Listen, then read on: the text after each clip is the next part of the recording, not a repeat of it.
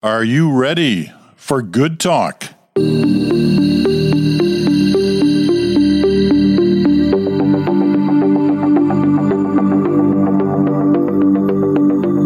And of course, you're ready. It's Friday. You're ready for good talk. Chantal Hébert is in uh, Montreal. Bruce Anderson is in Saskatoon.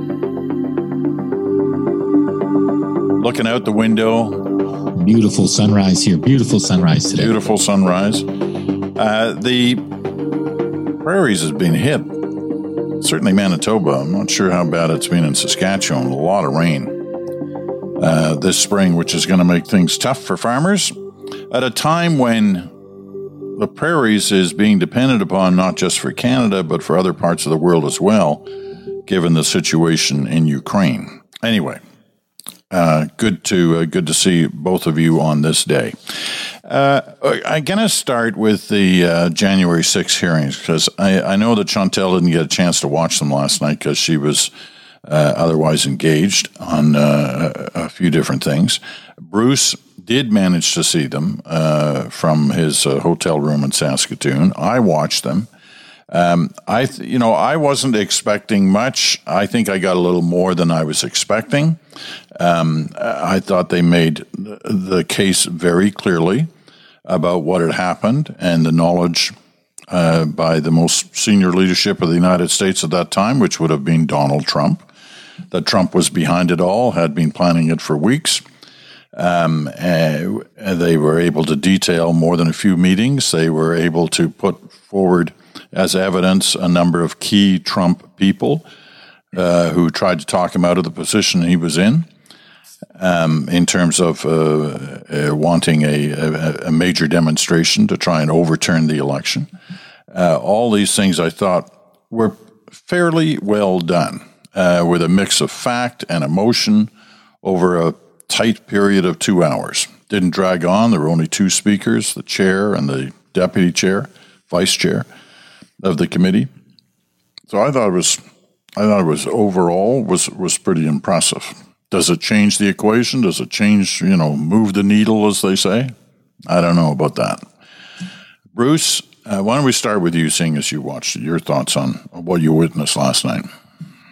Sure. Uh, look, I think it's way too early in this process to know whether or not any of what comes out affects the way that people think about the choices in the United States. But I, I'm keeping an open mind about that for sure. Um, I, look, I, I, the way that you described it, uh, Peter, reminded me of the of the thing that we all know now about how debates get consumed as well, which is that not, for all of the people who will watch it right through from beginning to end, there will be more people who will consume clips of it. I turned on YouTube this morning just to see how that worked in this particular instance. And the way that the event was produced allowed for the extraction of some very, very effective clips. I saw four or five different things where uh, specific moments were taken and reproduced in different programming. I watched Stephen Colbert's use of clips from it and his uh, monologue. And so I think the right way to understand the content is to understand that the effort that went into the production values and the flow of it did produce a lot of usable and reusable and shareable clips. And so the impact is going to continue, I think, over time. Now, getting to the substance of it, uh, if you say you, you, you thought you saw a little bit more than you expected, I saw a lot more than I expected. And it wasn't that I had weak expectations of it. It's that I you know, I had like maybe a lot of people a feeling like the story has been going on for a long time. And it's hard to imagine feeling really that interested in it again. And yet, uh, Liz Cheney uh, performed uh, a great service to her country. Uh, I read people saying that she was courageous in doing what she was doing, and and it reminded me of the fact that yes, in politics in the United States and in the media, if you take the positions and say the things that she's saying, your life is going to be under threat. And so I commend her for the leadership that she's showing on it and the people who testified for the things that they said and that will now feel some re- repercussions for. I thought she did a great job. Some of the best moments uh, in terms of relevance and impact, I thought, were the clip with Ivanka Trump, where she said that she agreed with Bill Barr's assessment that there was no um, evidence that the the election was stolen. Uh, from Trump, uh, the quote specifically from Bill Barr, and the other quotes that that uh, were shown, the other clips that were shown, but also really fascinating was this uh, these clips with uh, General Milley, the um, uh, military chief of defense, where he was talking about conversations that he had with Mike Pence, who was very animated and very, very concerned about what was going on. And he wanted the military sent in to quell what was happening on Capitol Hill. And he contrasted that with conversations that he had with then President Trump, who showed no interest, or with uh, Mark Meadows, I should say, who showed no interest in that and really just wanted Milley to help fashion a narrative that Trump was still very much in charge and that Pence wasn't. Last thing I'll say is the the the quote of all of the quotes that I thought really stood out for me was Cheney saying to her Republican colleagues, one day Trump will be gone, but your dishonor in defending him will remain. And I thought that is a um, that was a very well crafted and put sentiment and it's one that will stay with me a lot and i think a lot of people in politics need to kind of hear that and think about it um, because uh, as we know partisanship does make people represent certain ideas that they probably should be a bit ashamed of uh, more and more it seems these days you know i agree with you totally on liz cheney i thought she was uh, uh quite remarkable and uh, with, likely cost to her in the long run. I mean, you talk about uh, threats on her life. And I think, you know, I, I hear what you're saying there. I, I, and I think it's a dual threat on life in terms of her life and her political life. I mean, she's apparently running about 30 points behind in the primary in Wyoming, a state which she and her family, through her father, have owned for decades. Um, but Trump has come out heavily, obviously, against her and is having her primaried, as they say, in Wyoming. And at this point, for a primary that doesn't take place until August, she's 30 points behind. Um, she obviously doesn't care about that. For her, the goal is much bigger than just her reelection. Uh, I'll also say uh, I, I, found the most striking part the Milley conversation um, because it left me with the impression that on that day, in that hour, the President of the United States wasn't Donald Trump. It was Mike Pence. He was calling the shots firmly and directly, according to Milley. Trump wasn't, was saying nothing. Um, and there's, uh, you know, they dropped a number of hints last night, including the fact that some members of cabinet on that day were trying to, uh, to, to use the 25th Amendment to move Trump out of office. So I think there's still a lot more to tell on this story. Also, you know, this whole bit about how many Republicans were uh, Congress people were looking immediately after that for pardons from Trump for any wrongdoing they might have done. Um, I found, you know, I, I think there's lots more still to come if they have the proof, if they're able to actually lay down the real proof. And then once again, it'll get to who's listening and what difference will it all make. Uh, Chantal, I know you have some thoughts uh, on on uh, on what's happening through this January 6th committee, in spite of the fact that you were unable uh, last night, unfortunately, to uh, to watch it. Well, to go back to your point about who's listening, I can't wait to see the ratings for Fox for last night, uh, as Fox declined to present it, while every other channel rightly presented it uh, live. So it will be interesting to see how many people um, deliberately decided they did not want to see and hear this. Uh, and it goes back to a larger point stemming from some of the administration insiders that were heard from last night that not everyone who voted for Trump believes the election was stolen. And there comes a point with the repetition of these clips, uh, and regardless of whatever action, where you're, you're, you start prying off supporters, people who voted for you for reasons other than being hypnotized into it by uh, beliefs uh, that don't quite match the political facts. Uh, and I think this goes a long way to achieve that. I believe a lot of people who voted for Trump actually watched this last night. They did not watch Fox. They also watched a lot of people who were insiders in his administration saying this didn't happen and, and this president was leading you to that event, which no one has real cause to be proud of in the real world. So I'm I'm curious to see how long it takes for it to be not opportunistic to support Donald Trump if you're a Republican, and where it starts to be a, a, matter of diminishing returns in the ballot box. And I think at some point we are going there. Peter, I, I just wanted to pick up on the, the point that, that Chantal was making about Fox. It, it was so remarkable what Fox was trying to do. And uh, I, what underscored that for me was that for I think the first hour of the show that was programmed opposite the Tucker Carlson show, they didn't do any ads because they didn't want the risk. Uh, they didn't run any ads because they didn't want the risk of people switching to channels that were covering this. And so, what a deliberate act by a news organization, supposed news organization, to keep people from watching something that was so newsworthy that every other uh, outlet was putting it on live. I'm with Chantal. I think that it's the kind of thing that will make some of those, except for the diehards, the people who would be watching discussion of it, but not it. That's a real act of um, Trumpist uh, paranoia that goes beyond um, what I think normal kind of people might might do. And the other thing is that the repetition of the clips and why I think Chantal's point about where we're going ultimately is true is that the repetition of these clips did something not so subtle to all of those people who kind of knew what was going on in the White House, were in it, around it, and have been quiet so far.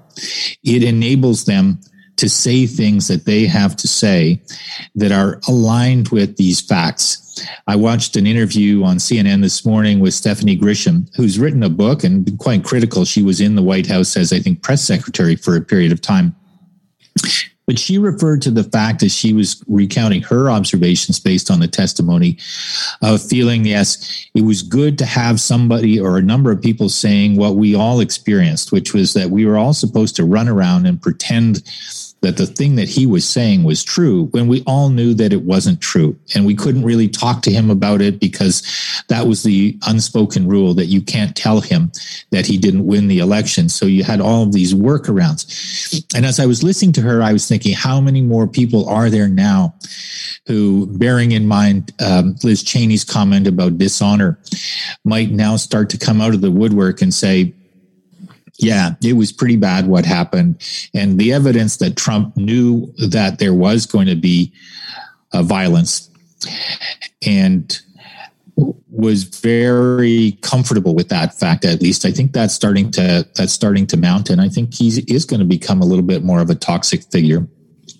You know i, I think um, go ahead chantal. Just wanted to say about courage uh, and i'm sure it's been your experience of observing politics that for one brave person that speaks out, there are usually thousands who agree and are silent, but that doesn't mean that they agree and do not follow up on that agreement by their by casting a ballot uh, one way or another. So yeah. it, whether they all come out of the woodwork or not, uh, she, Liz Cheney, but and others are speaking for thousands who'd rather not say, but who still think and agree uh, and who will keep those words in mind, uh, whether it's their honor or just uh, the, what they want for their country uh, that matters. But keep, the test of this is not that everyone is brave and speaks out, it's that everyone acts on their conviction that this is the right take on it.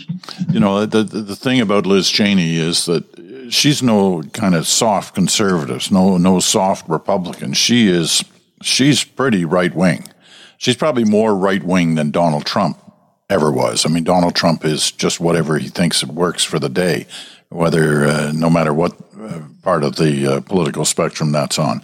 But Liz Cheney has made a career of, of being basically a hardcore right wing Republican, and having her sitting there in this chair doing what she's doing um, you're right. You spell that courage. There's no no question about that. The other thing that I, will say about last night, I, I kind of wondered aloud the other day whether they could pull it off as an interesting, watchable couple of hours. Uh, and I thought they did that uh, in a fairly simple format. There were only two speakers, the chair and the and the vice chair, and uh, there were two witnesses, and that was it over two hours, plus some, you know, clearly some uh, video that hadn't been seen before that was pretty, um, pretty riveting to, uh, to, watch. But the two hours kind of went by very fast. I didn't find myself saying, "This is boring" or "This is dull." Apparently, that's what they were saying on Fox, even though they didn't watch it. They said it's really boring. Don't watch it. um, anyway, I, they, they, they, apparently have seven days, um, seven different hearings at different times over the next three weeks, I think it is. Uh, and they blocked out last night exactly what they're going to do with each of those hearings. And it'll be a combination of some witnesses on tape from their depositions and some witnesses live in the chair in the committee room. Um, so I, you know, it, it's going to be interesting to watch it'll be even more interesting to determine, if possible, what impact it's having. Um, so, unless anybody has anything else to say, we'll move on. Nobody. I'm has. just curious yep. about you know people have compared this to Watergate. I, I'm old enough to remember Watergate on television and what it meant, even if I wasn't very political at that time. Um, the ratings kept going up. I'm not so sure that will be the case in the sense that last night was the big night, I think. Uh, there will be substantial audiences for the rest of it, but I think they were very wise to lay their case uh, the way they laid it out rather than create some kind of a suspense to a foregone conclusion. Uh, because I think increasingly more and more this will be junkies who will want to watch, but the impressions from last night will last uh, longer than those seven moments. Uh, look, uh, can I just jump in on that? I I think that's right, but I'm also I was reading some comments from uh, Steve Schmidt who who said, you know, Americans love a courtroom drama.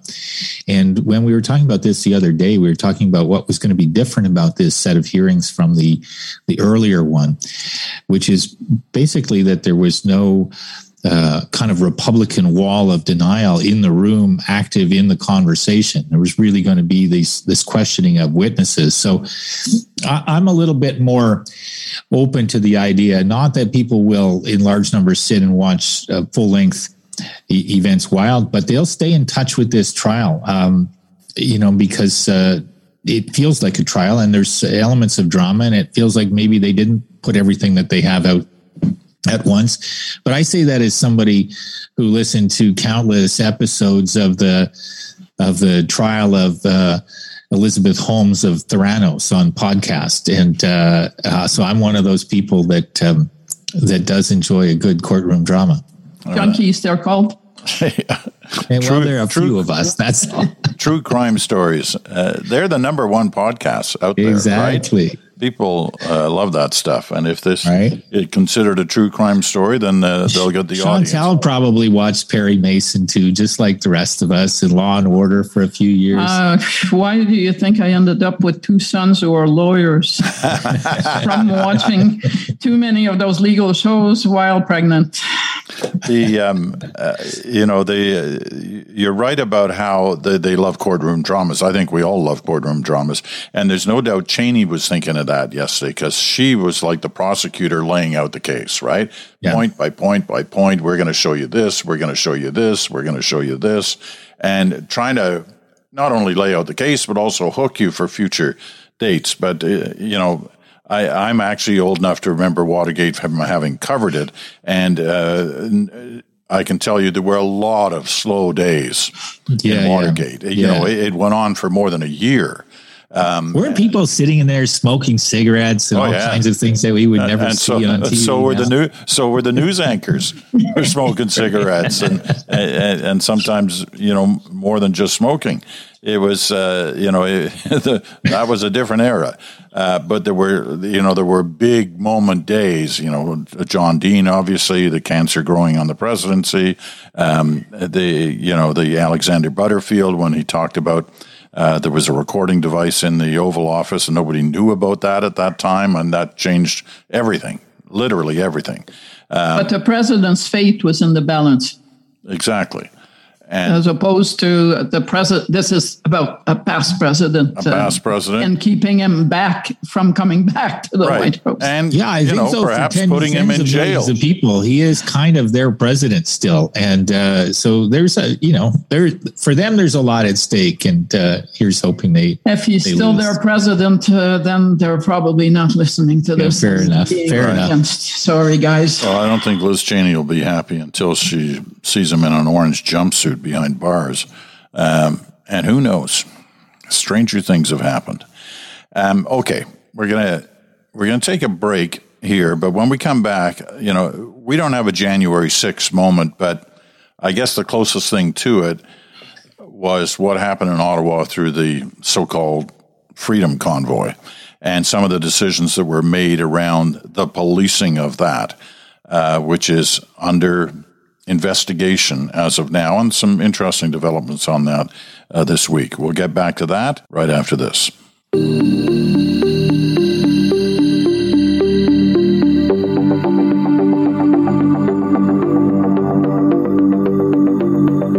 And welcome back. Peter Mansbridge here in Stratford, Ontario. Bruce Anderson is in Saskatoon today. Chantal Hébert is in Montreal. All right. The um, investigation into the decision by the federal government to use the Emergencies Act continues uh, in Ottawa, and the debate surrounding that continues. And the person who's been the focus of attention of the opposition MPs this week, especially the Conservatives, and especially Pierre Poilievre, has been the Minister of Public Safety, Marco Mendicino, around words he used to describe the decision to use the Emergencies Act, which gave police special powers. He said, not directly, but he left the impression, according to some, that the decision revolved around a request from a number of the police forces that they needed more powers and the Emergency Act would give them those powers. Now, he never said that directly, but there's clearly there was the impression that that's what he meant in the words he chose. Uh, as a result, Poilievre, as he loves to do, to find a headline, has called for the resignation of uh, Mendicino, the public safety minister, and we'll see. We'll see what happens as a result of that. But it has given a bit of a spark to the investigation and the stories around that decision to use the Emergencies Act. Chantal, on this. Okay, a number of things. Uh, the first is we are early on in this process. Uh, there will be uh, an inquiry on top of the parliamentary committee that is looking into that. And make no mistake, the burden of the proof uh, on, on, on this issue is not on whether the police acted properly or whether Ottawa police did what it needed to do, which it clearly didn't, and is a matter for some other uh, postmortem. The onus is on the government to demonstrate that it had cause to use the Emergencies Act. Uh, and and the test of whether it had cause is for the government to demonstrate that there were that no normal powers uh, at the disposal of the justice system and the police, uh, etc., uh, could have resolved the situation, hence the extraordinary use of the Emergencies Act. Now, that is not some creation of um, transparency or, uh, or a, a, push for transparency. It is part and parcel of the Emergencies Act as rewritten after the War Measures Act was shown to be used slightly casually during the October crisis at cost to civil liberties. So when you invoke it, you know that you will have to show on what basis you invoked it uh, and demonstrate that you met the threshold. Now, the threshold is not that the police asked you to use the Emergencies Act. You can decide to use it without being formally requested by the police. For all kinds of reasons uh, that I suspect will be adjusted going forward, the government initially clearly sought to hook its justification on the police advice. And it's not just an impression for some. When a minister tells you that we act repeatedly, we acted on police advice, the inference that the police asked for it is pretty clear. Uh, and when asked, the same police forces said, no, we did not formally ask for the Emergencies Act. I don't think that says a lot for, for the police that uh, they, they didn't ask formally for the act, but the, the government says, but they asked for those powers. In any event, that is basically where the issue sits. Uh, and for me, the core of the problem for the government, beyond Mr. Uh, Minister Mendicino, who I think has ended up in uh, a bad seat uh, having to to do this for the government is that if they are going to make the case that they have cause and information that led them to use it, they need to do a better job of demonstrating it.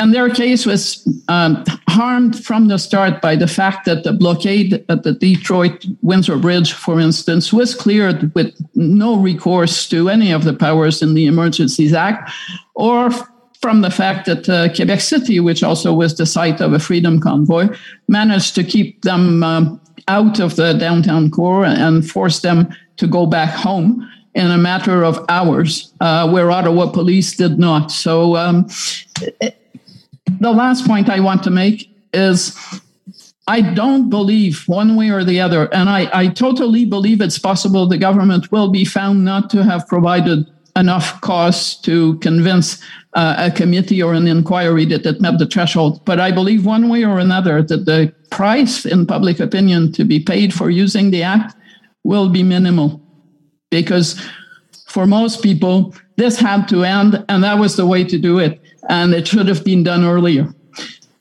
But be mindful if you think like that. And, and I understand that you would want to think like that.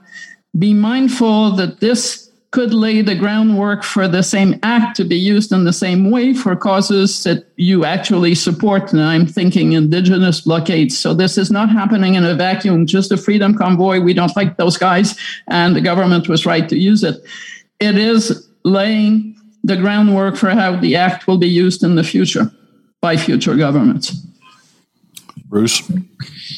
Yeah, I, I, think the the point that Chantal was making is where I would start. Um, I think it's a good thing that we live in a country where there is a process like this after the use of an act like that. I think it there should be a degree of hesitation and understanding that accountability uh, for the use of these measures will come one day so that any future government really has to think carefully about the choice that they're making to invoke this uh, the, these extraordinary powers Having said that, uh, I also completely agree with Chantal. In fact, I guess I would go further. I think this is the ultimate kind of uh, difference without a distinction in the in the in the whole question of what did the police ask for. It's a a kind of a flimsy, sorry excuse for a scandal at this point. That's not to diminish the importance of having this process, and, and we'll see where it ends up. But at the end of the day, even if somehow the committee concludes that the government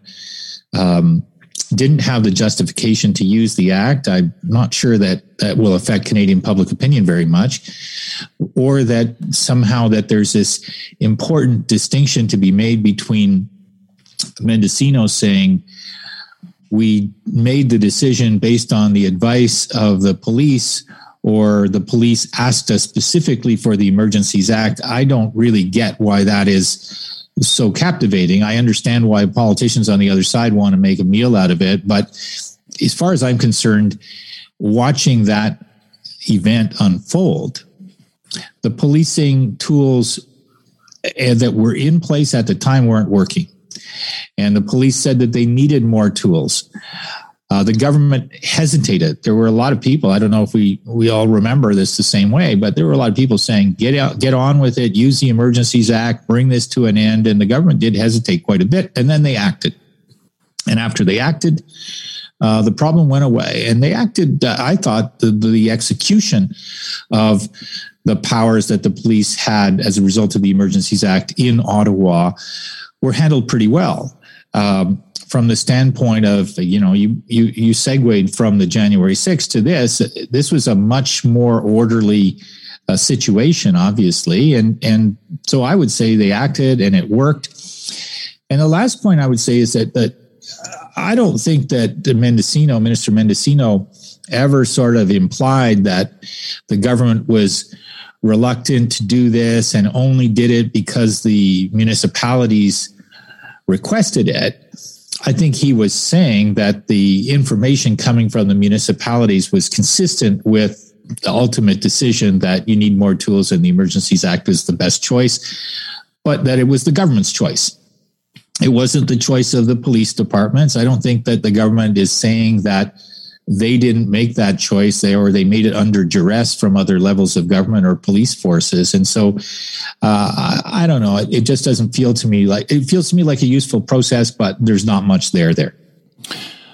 Uh, well, what I would like to see, and what I've said consistently since the time they used it, you know, months ago, and I think Chantal hinted at this just a moment ago too, is they got to show me the money. They got to tell me where's the beef. Where? What was your reasoning? You hinted at the time, and I think it was Mendicino who hinted it, um, that there are terrible things happening behind the scenes that we can't tell you about right now.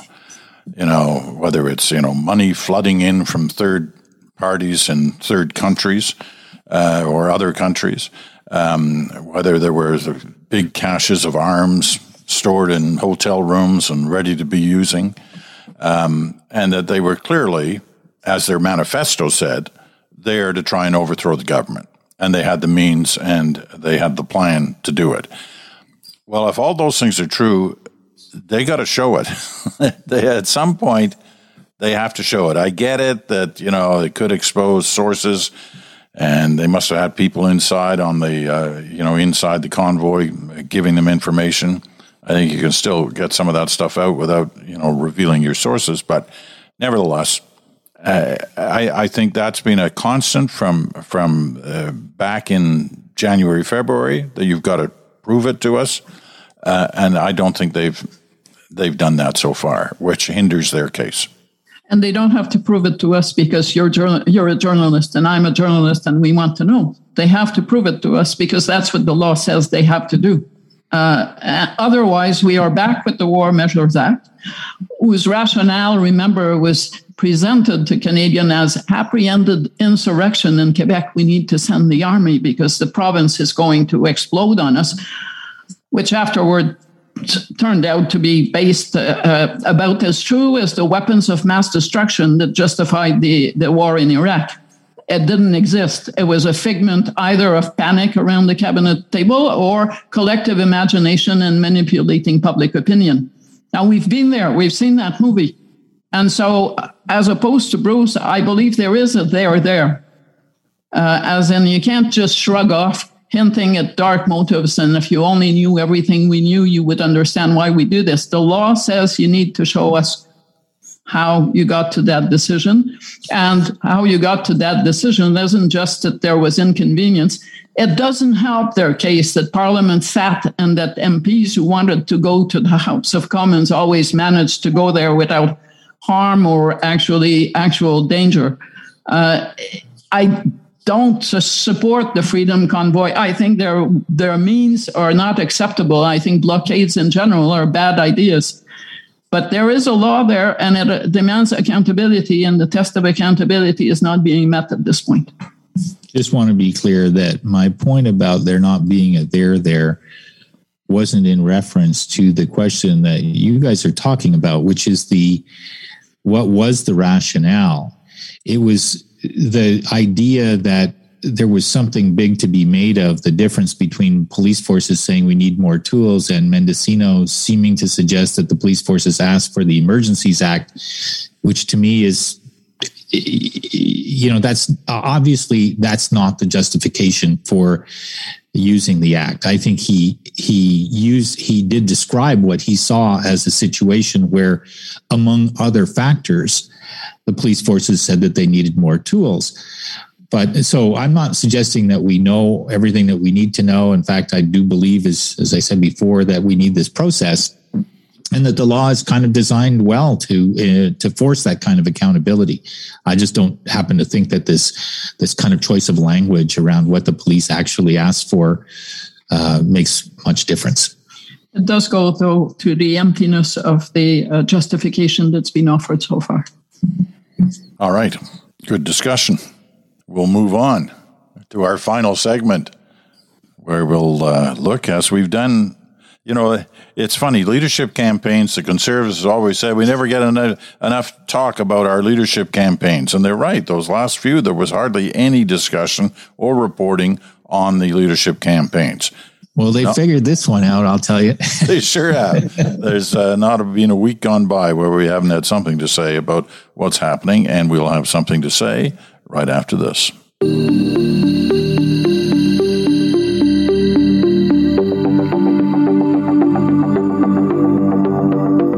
And welcome back. Chantal is in Montreal. Bruce is in Saskatoon today. I'm in uh, Stratford, Ontario. You're listening on Sirius XM, Channel 167, Canada Talks, or on your favorite podcast platform.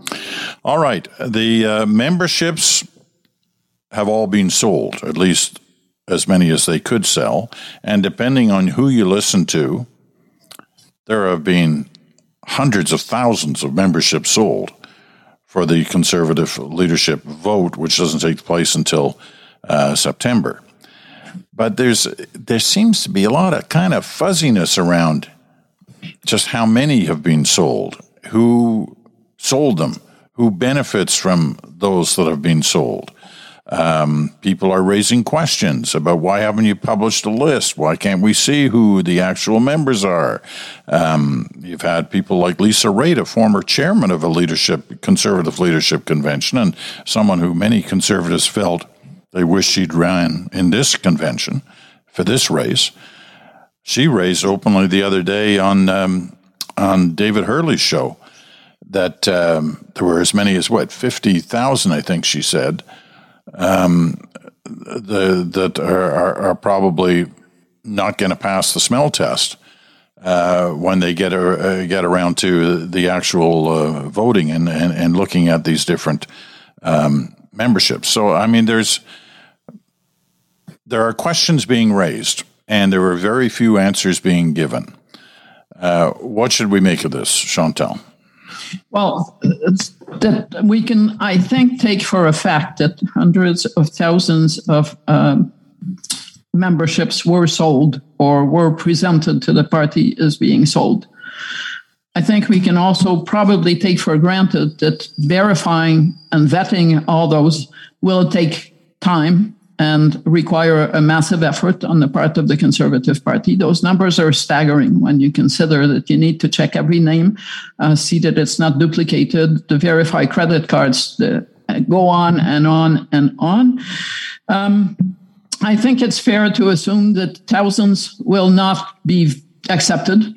They will be found incomplete or, or wanting, and that thousands, uh, more than 100,000 of the current membership of the party will not show up on a, and, and cast a ballot uh, come September 10th. And why I say that is because the last time they had 270 some thousand members and 100,000 did not eventually cast a ballot. So beyond that, we are uh, watching what I would describe not as a numbers game, but a psychological game. Uh, and the psychological game is being played obviously by uh, front runner Pierre Poilievre, who uh, is using his numbers. He says he sold 300,000 memberships. Uh, it, well, even by accident leak a breakdown of where they are to show that they're across the country and making him unbeatable. I believe all of that is meant to spook either Jean Charest or Patrick Brown into deciding to give up before they get to the the the the, the actual vote. And why would you want that if you were were Pierre Poilievre? Because I think it's undeniable that if either Jean Charest or Patrick Brown were to beat him, uh, they would have to be each other's second choice. If you walk away, your supporters are not necessarily going to stick around to wait to vote for the other guy. You need them to vote for you and have a second choice. And that won't happen if you leave. Will either of those at some point decide to, to go, we can come back to that. I believe there was a time when it was credible that Jean Charest might. I don't think that's in the cards at all, and uh, we can talk about why a bit later. Bruce?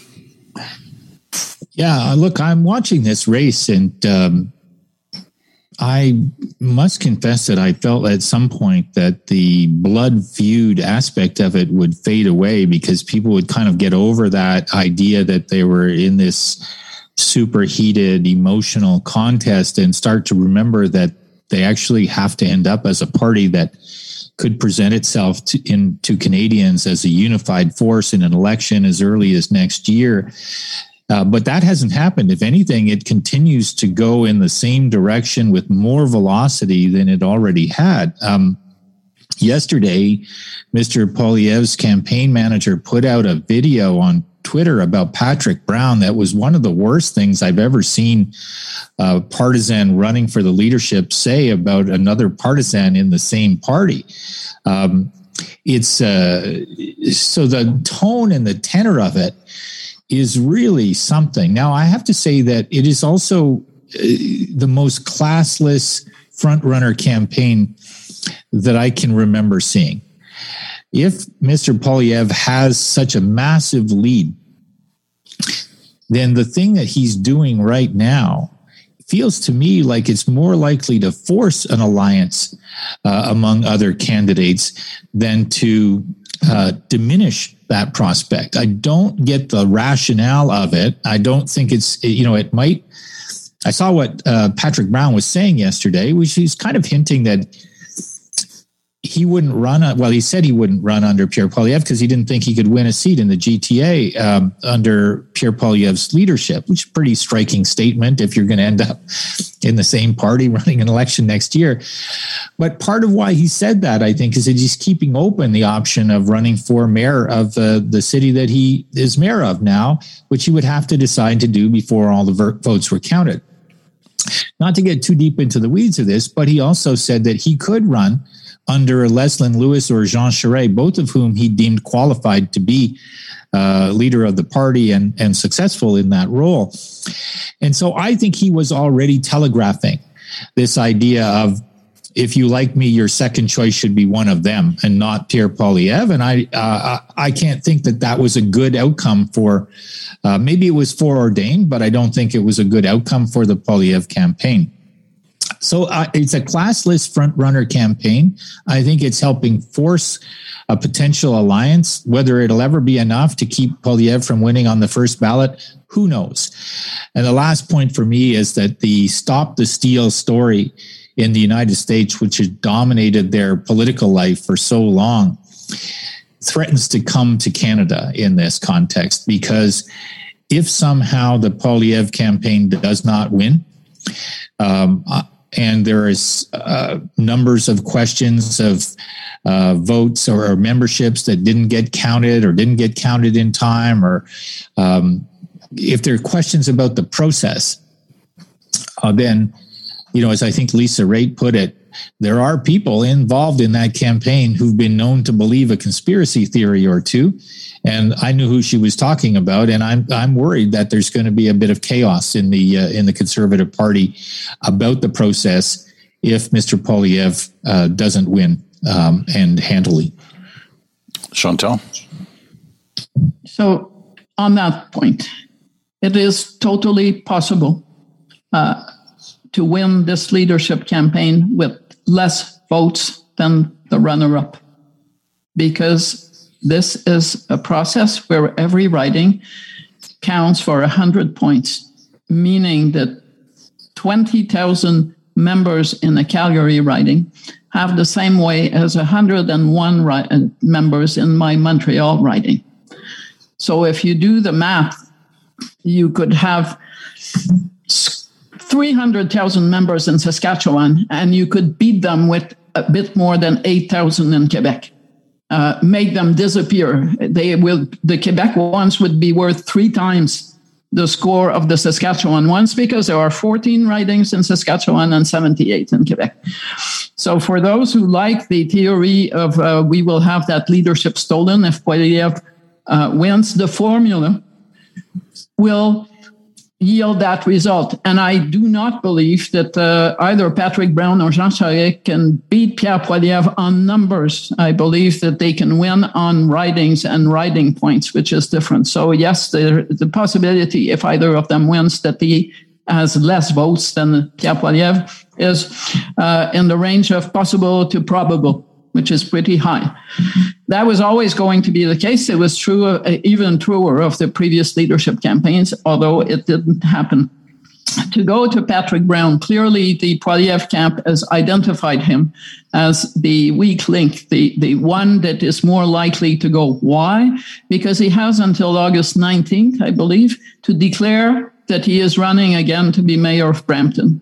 It's really hard to imagine that you would declare that you're running to be the mayor of Brampton and you are still running to be the conservative leader, depending on an outcome on September 10th. That you would be uh, shooting yourself in both feet in this case and on both fronts.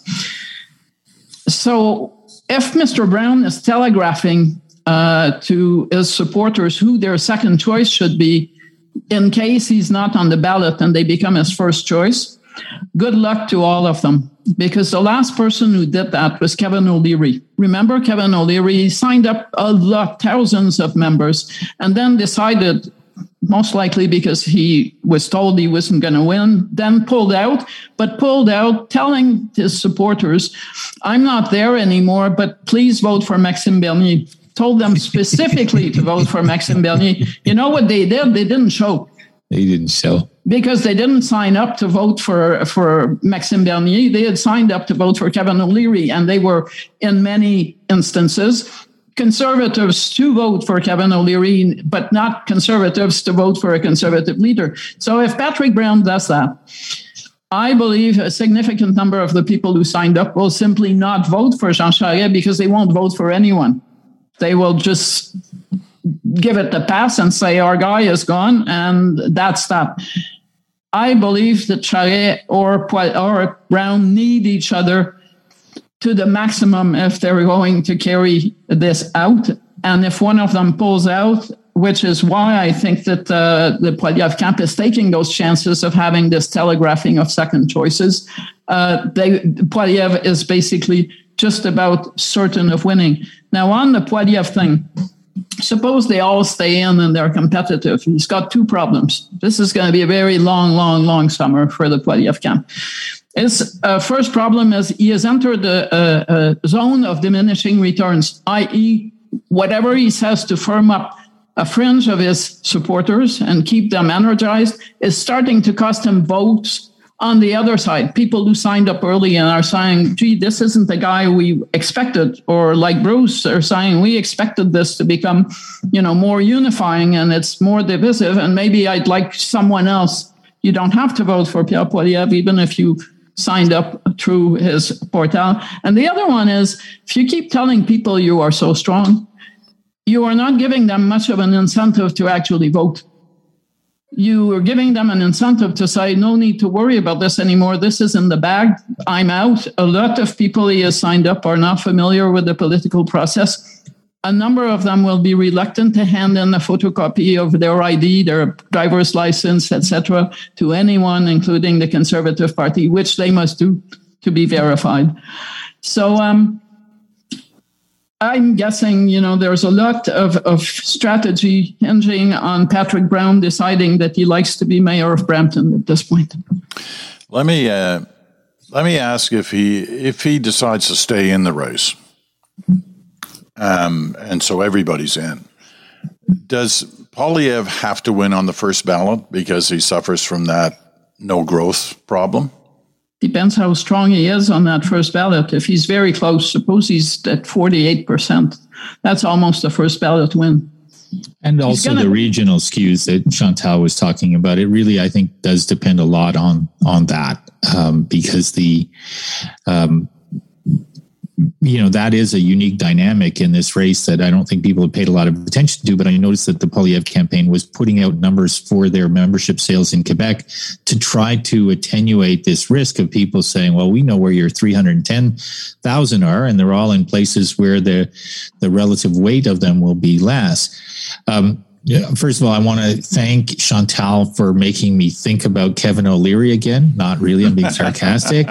On the other hand, the fact that nobody listened to him made me feel a little bit better by the end of that intervention because he was not a great contributor to Canadian politics by any means. I think it's almost inevitable that um, Patrick Brown will leave uh, the race so that he can run again. I uh, it, it, it, doesn't it, it can't really look to him like he can win, and if it did, he wouldn't say what he said yesterday uh, about the prospect of running under a Poilievre, and maybe one would have to think about you know continuing to serve as mayor of of his city.